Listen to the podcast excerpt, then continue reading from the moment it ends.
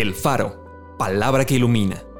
Porciones selectas de la Biblia acomodados como variados y sabrosos alimentos para el espíritu y el alma. Diciembre 24. Si viven conforme a la carne, morirán.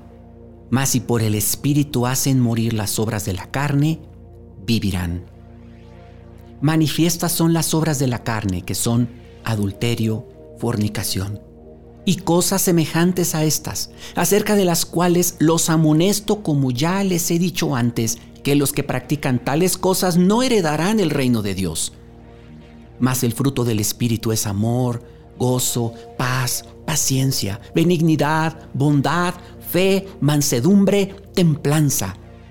Contra tales cosas no hay ley, pero los que son de Cristo han crucificado la carne con sus pasiones y deseos. Si vivimos por el Espíritu, andemos también por el Espíritu.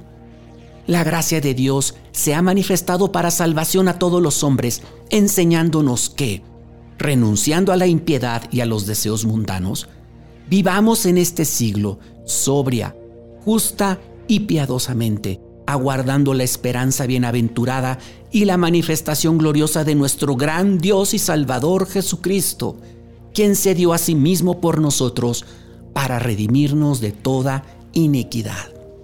Acompáñame a orar. Señor, he sido confrontado con tu palabra, porque manifiestas son las obras de la carne, y reconozco hoy delante de ti que todavía en algunas cosas vivo conforme a los deseos de mi carne y aún siguiendo los deseos de mis ojos. Quiero pedirte perdón, Señor y quiero pedirte que me llenes más y más de tu Espíritu Santo, para que el fruto de tu Espíritu se manifieste en mi vida, hacia ti para agradarte, hacia ti para obedecerte y hacia mi prójimo para amarlo y aceptarlo. En el nombre de Jesús. Amén.